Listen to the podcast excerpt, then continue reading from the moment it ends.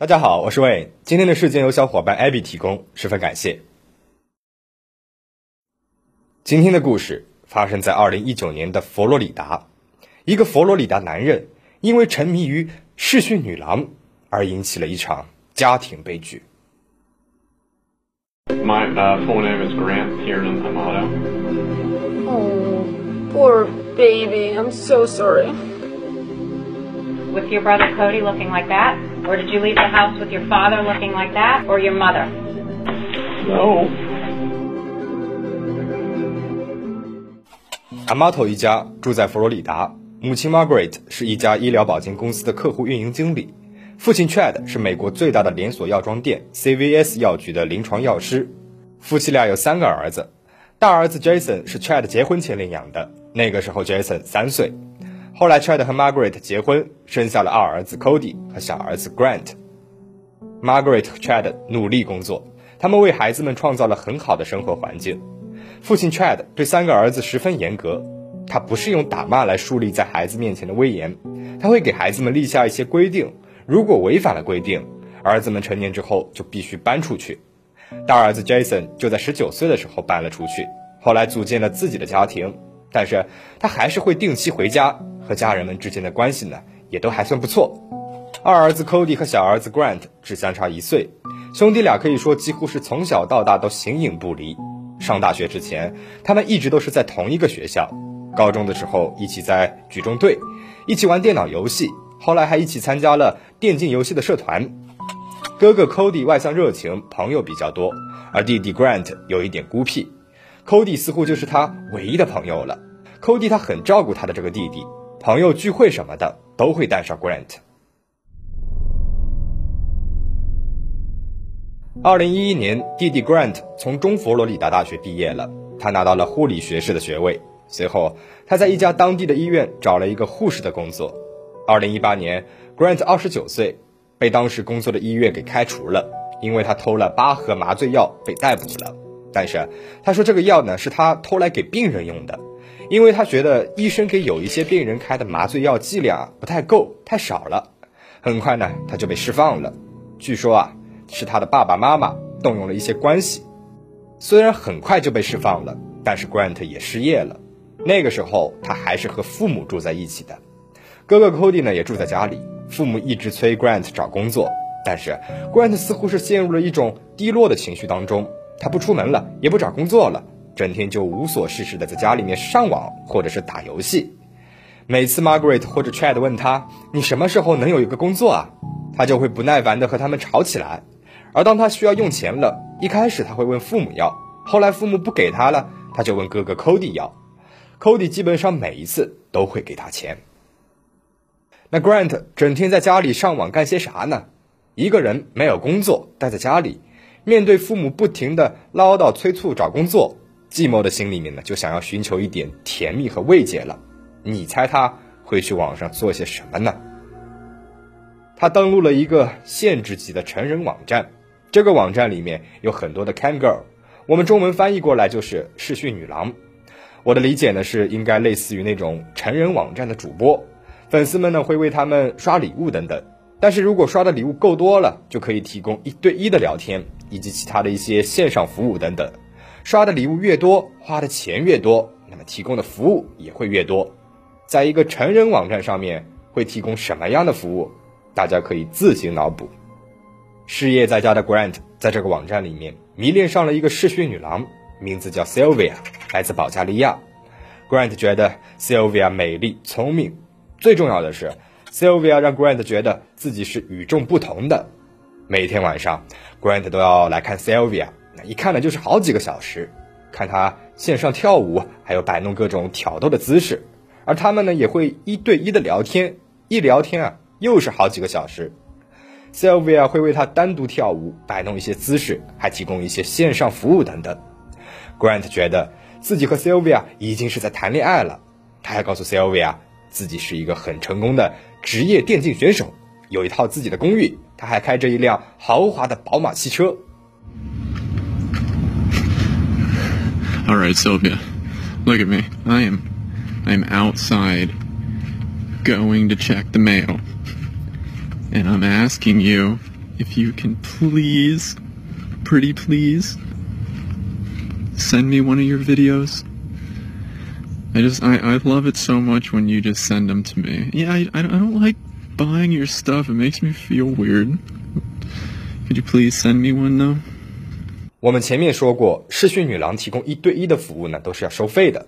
Sylvia 当然也不例外了，她为 Grant 提供的服务都是 Grant 花钱买来的。Grant 后来说，每分钟看 Sylvia 要花九十个币，Grant 一口气花了六百美元，买了五千个币。算下来，他花了六百美元看了 Sylvia 五十六分钟。Grant 发现，随着他花的钱啊越来越多，那么 Sylvia 呢也对他是越来越关注，越来越热情了。这让他感觉很好很棒，更加的激发了他为 Sylvia 花钱的一个热情。后来，他开始给 Sylvia 寄一些玩具或者是一些情趣内衣，Sylvia 呢会穿上，为他摆弄各种姿势。一开始。Grant 每天晚上要花四个小时看 Sylvia，也就是意味着他每天都要花掉两千五百美元。到了二零一八年十一月，他的银行对账单上显示，Grant 单单一个晚上就花掉了两万美元。他就好像是上了毒瘾一样，失去了控制。但我们要知道，这个时候 Grant 他还处于失业的状态，他这些钱都是哪里来的呢？前面我们说过，Grant 会问家里面人要钱。但是他这么大的一个花销，家里面的人是怎么不急的呢？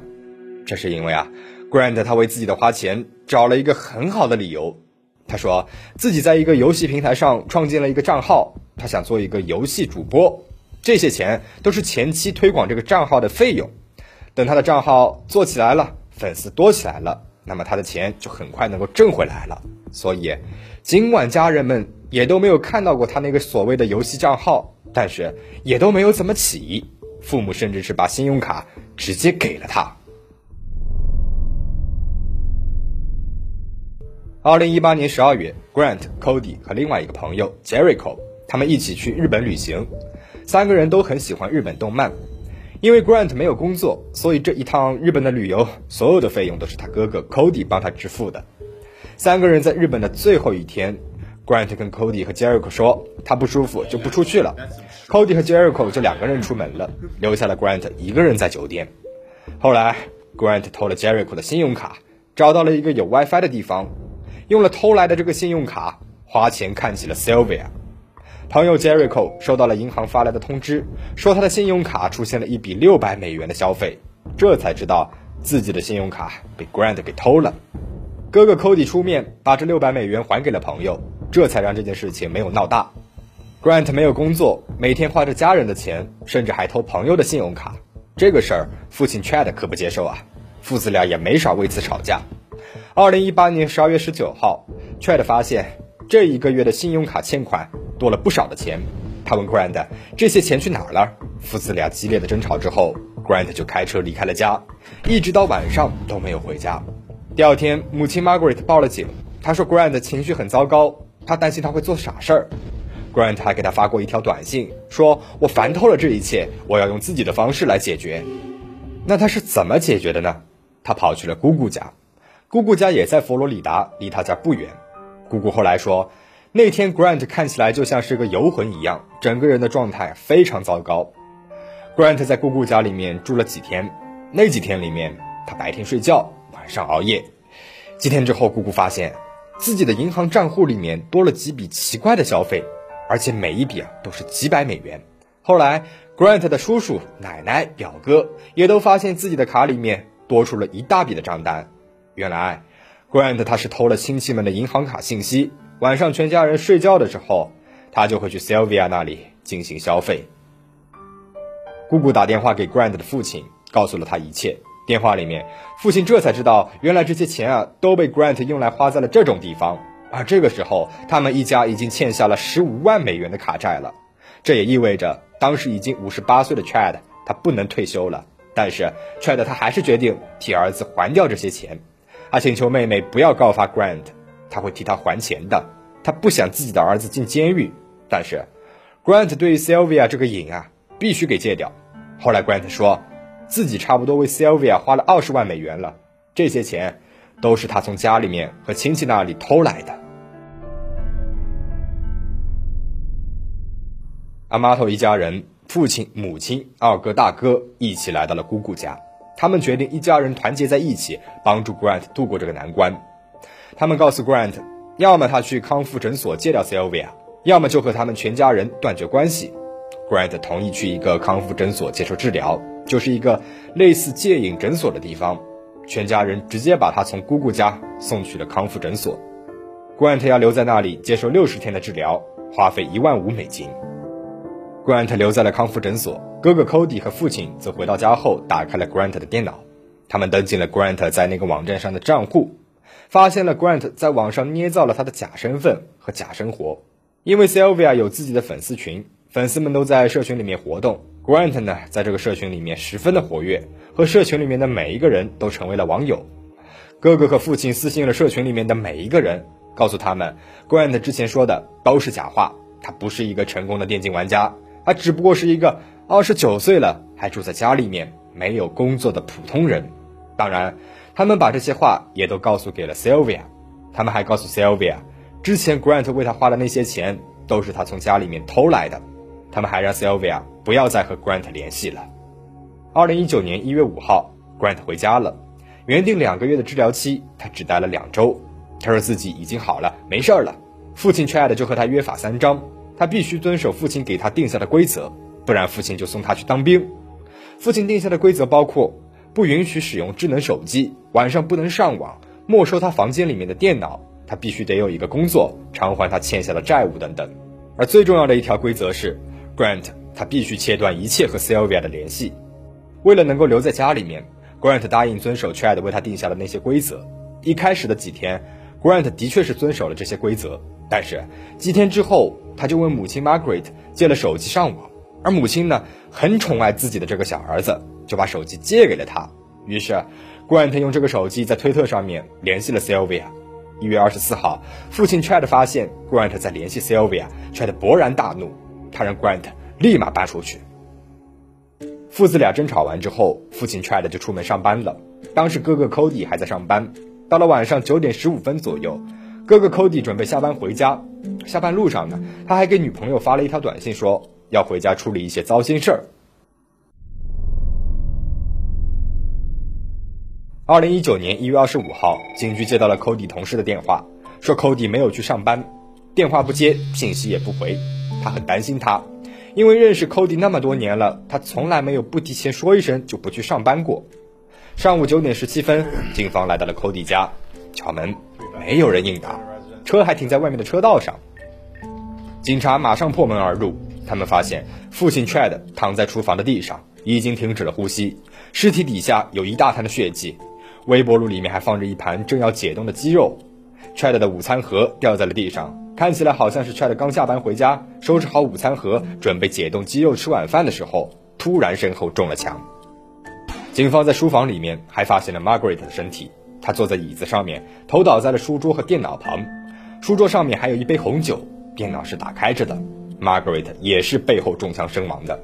接着，警方又发现了 Cody，他还穿着工作服躺在了车库的门边，也已经中枪身亡了。Cody 身边还有一个背包，距离 Cody 大概一点五米远的地方还有两把手枪。地板上面还发现了四个弹壳，但是这两把手枪并不是凶器，地上弹壳的口径也和手枪的口径并不相符。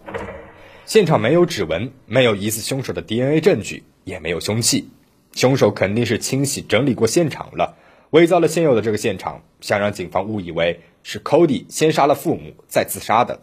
但是很明显，这个现场漏洞百出。前面说了，现场的手枪不是凶器，另外，Cody 的尸体是在通往车库的门边上发现的，而这扇门警方发现的时候呢是关着的，但是门框或者是门上没有血迹，这就很奇怪了。如果 Cody 遇害的时候这扇门也是关着的，那么门上肯定是会有溅出来的血迹的。现在门上没有血，只能说明 Cody 中枪的时候这扇门是开着的。他中枪以后，有人把门给关上了。警方后来了解到，家里面还住着一个小儿子 Grant，但是那天 Grant 不在家。第二天，警方追踪到了 Grant 的车就在佛罗里达城县的一个酒店里面，他们马上带走了 Grant。回去警局问话。Hey man, real quick. We're just gonna patch down for weapons real quick. Got anything on you? Guns, knives, drugs? Yeah, just stand up. Um, full name. My uh, full name is Grant Tiernan Amato. 对 Grant 的讯问持续了七个多小时，Grant 交代了他偷钱的事儿和 Sylvia 的事儿和父亲的争吵等等，看起来十分坦诚。他告诉警方，二十四号晚上，也就是 Cody 给女朋友发信息说要回家处理一点糟心事儿的那个晚上，Cody 回到家跟他说他们都知道了 Sylvia 的事儿，他必须从家里面搬出去。然后 Grant 说自己收拾了下行李就离开家了。他说他离开家之前，Cody 跟他说他会照顾父母的，并且搞定现在的这个情况。Grant 说，当他离开家的时候，所有人都是活着的，并且很健康。从他的语气里面，似乎是在暗示着这一切都是 Cody 搞的鬼，我什么都不知道。You know, and that he would take care of it. He was brought up. 整个讯问当中，Grant 一直说自己不清楚发生了什么，自己什么都不知道。自己离开家的时候，家里面的人都还是好好的。With your brother Cody looking like that? Or did you leave the house with your father looking like that? Or your mother? Is that how you left your family? No. Nobody, nobody else went into that house. Who left your family like this? If you were the one that's been depressed, you were the one that owes money, you were the one that got into a confrontation with your father, who did this to your family? No, I didn't do any of this. Do you regret doing this to each one of your family members? I didn't do that to each one of them. I mean, I don't, I don't know. I don't. I, I know from sitting over here what it looks like. I mean, it's just. 然而，Grant 说的话又挤出前后矛盾。一开始，他说自己晚上九点半就离开了家，当时 Cody 还没有回来。后来他又改口了，他又说自己是在凌晨十二点半离开家的，那个时候 Cody 已经回家了。他说自己在一个停车场里面度过了一个晚上，第二天早上他又开车去参加了一个面试。Grant 的大哥 Jason 十九岁就搬出去住的那一个，是家里面唯一的幸存者。警方马上安排了他和 Grant 见面。他一进审讯室就和 Grant 拥抱在了一起，并且跟 Grant 说：“如果是你做的，你就承认了吧。I want to believe you, Grant, but you're the last person that I could put in that house. And I know what happened over the last six months. I can understand the troubles that you've gone through. But it's hard for me to think that you would break to this point. Mm-hmm. But I don't. I, who else can I blame? Who? How are we going to find out who did this? I don't know. I don't have the answers. I love you more than anything in this world, just like I loved Cody, Grant, and Dad. I know Dad was an asshole. I know Cody was an asshole. But they were our family, and they would have never done anything to hurt us. Mm-hmm. The shit you did, you could have been in jail. You would have been in jail for years. Mm-hmm. And they covered it up for you. I probably will have resentment for the rest of my life, whether you did it or you didn't do it, but I need closure. I need to know what happened to my mother, my father, and my brother Cody. Because I wasn't there to fucking help. And that hurts me. That hurts me a lot, man. 二十六号，Grant 被释放了。 尽管他有很强的动机，所有的迹象都在表明凶手就是他，但是因为没有物证，所以只能将他给释放了。一月二十八号，Grant 被逮捕了，并且被指控三个一级谋杀罪。警方在他的身上发现了一双皮手套、一张信用卡和一张储蓄卡。皮手套上面有残留的枪粉。Grant 狡辩说，那是因为他每次去射击都要戴那双手套，但是他的朋友、亲人都说从来没有见过他戴那个手套。在他的身上发现的信用卡是属于父亲 Chad 的，储蓄卡呢是属于哥哥 Cody 的。Grant 还随身携带了护照，警方认为也许他是想畏罪潜逃，去保加利亚看 Sylvia。警方还在 Grant 身上发现了一封信，Grant 说这是哥哥 Cody 给他写的，大致内容就是对于现在发生的这一切，我很抱歉之类的。但是后来警方发现这封信啊，其实是 Grant 自己写的，目的就是为了让他编造的 Cody 先杀父母再自杀的故事增加可信度。二零一九年七月份，对 Grant 的审判开庭了，警方还原了当时的整个过程。母亲 Margaret 电脑里面的文档最后保留时间是下午四点四十四分，凶杀应该是在那个时间开始的。那个时候，Cody 和 Chad 应该还没有到家，Grant 就把母亲给打死了。到了下午五点半左右，父亲 Chad 到家，走进厨房，Grant 也悄悄地尾随他进入了厨房，从背后开枪打死了他。晚上十点左右，哥哥 Cody 到家，他从车库走到了家里面，进门的时候，Grant 朝他开了枪。接着，Grant 在家里面清理了现场，并且把现场布置了一下。做完这一切之后，他用父亲 Chad 尸体的指纹解锁了他的手机，并且登录了他手机上面的银行账户，然后把父亲银行账户里面的钱全部转到了自己的账户里面。警方做尸检的时候发现，Chad 的手指被擦得干干净净，应该就是为了用指纹去解锁手机的。当天晚上，杀害了全家人之后，Grant 离开了家，去了一个停车场。在车上，他用哥哥 Cody 的手机看了 Sylvia，并且用哥哥的卡消费了六百多美元。那个时候是凌晨三点钟。